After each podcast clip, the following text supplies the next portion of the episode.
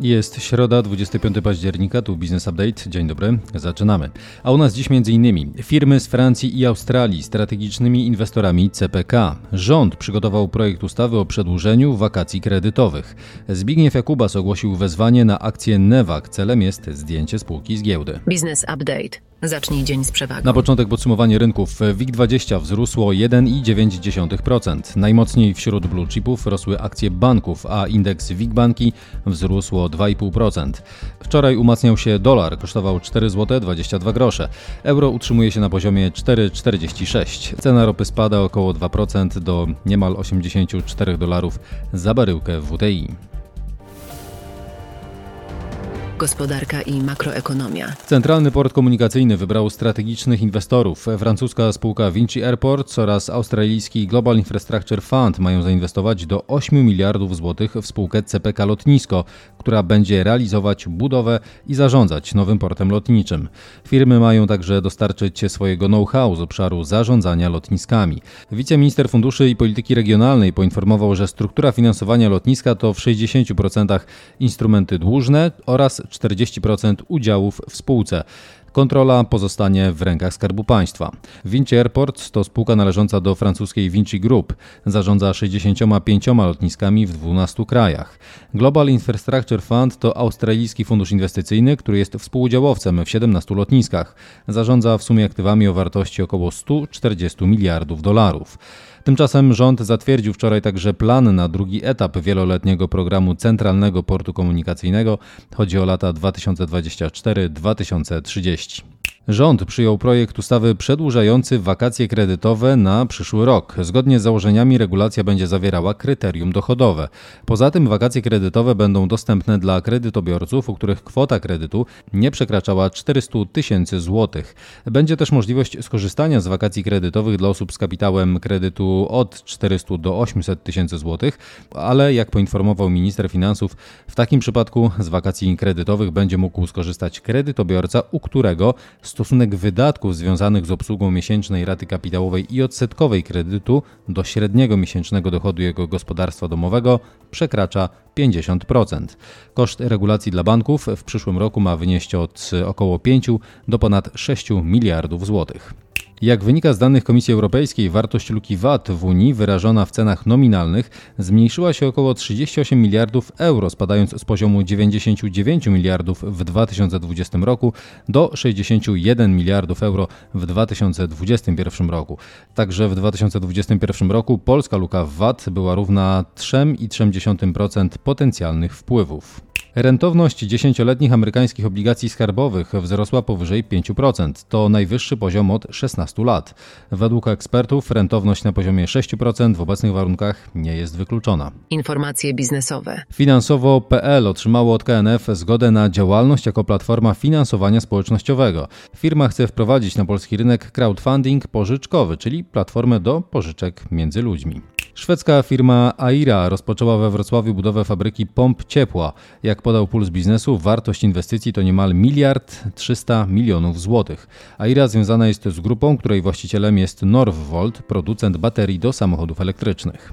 Grupa DAZN i Sky Italia należąca do Comcast otrzymały prawa do telewizyjnej transmisji Serie A, czyli włoskiej najwyższej ligi piłkarskiej na następne 5 lat. Cena tych praw to 4,5 miliarda euro. Fuzje i przejęcia, inwestycje i venture capital. Zbigniew Jakubas, Multico, Jakubas Investment i FIP11 Fizan, będący akcjonariuszami Nevagu, ogłosili wezwanie na około 20,5 miliona akcji, co stanowi prawie 46%, po cenie 18 zł 55 groszy za akcję. Wzywający łącznie posiadają ponad 54% akcji. Celem jest wycofanie Nevagu z GPW, a obecna cena akcji wynosi 20 zł i 80 groszy. Deweloper mieszkań Robyk rozważa emisję obligacji niezabezpieczonych w ramach programu do maksymalnej kwoty 500 milionów złotych przed 31 marca przyszłego roku. Warunki emisji zostaną ustalone w późniejszym terminie. Fundusz Private Equity Mid Europa Partners zamierza sprzedać rumuńską sieć handlową Profi wartą miliard euro. Profi należy do jednej z największych sieci spożywczych w Rumunii, a jej zeszłoroczny obrót wyniósł ponad 2 miliardy euro.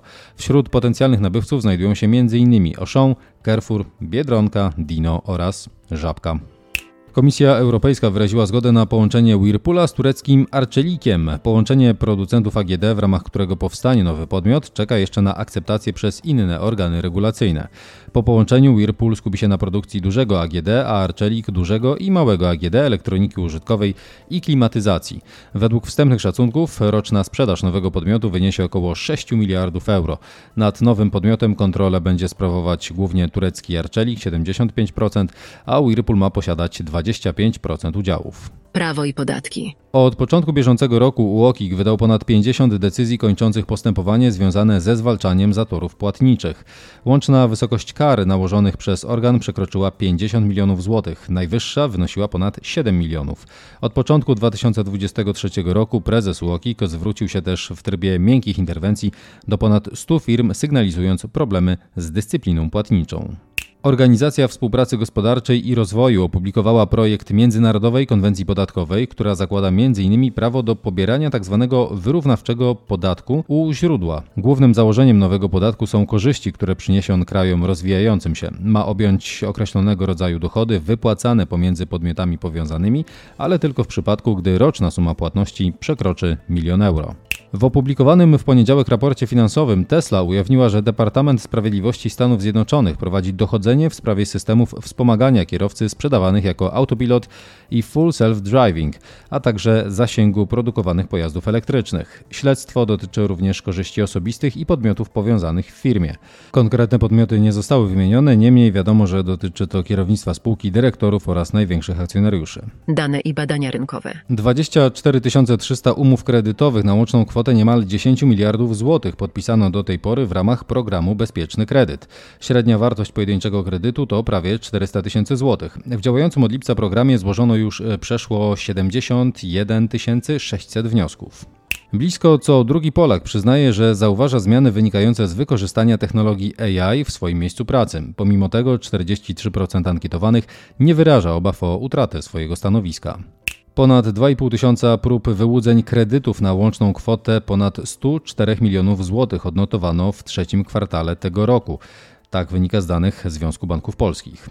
O 5,3% do ponad 4 miliardów złotych wzrosła we wrześniu wartość sprzedaży na aptecznym rynku farmaceutycznym. Średni obrót apteki w raportowanym okresie wzrósł o 7,4% do ponad 335 tysięcy złotych. Jednocześnie na koniec września w Polsce działało ponad 12,5 tysiąca aptek, o 243 mniej niż przed rokiem. To tyle w tym wydaniu podcastu Business Update. Więcej informacji, danych liczbowych, a także rekomendacji spółek w naszej prasówce. Można się na nią zapisać na businessupdate.pl. Efektywnego dnia, dziękujemy, do usłyszenia.